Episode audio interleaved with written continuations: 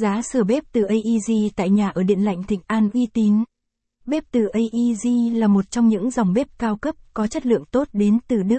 Tuy nhiên, sau thời gian dài sử dụng, bạn vẫn cần phải sửa bếp từ AEG bởi các sự cố. Thay vì mua bếp mới thì sửa chữa bếp từ AEG sẽ giúp tiết kiệm đáng kể khoản chi phí mua sắm.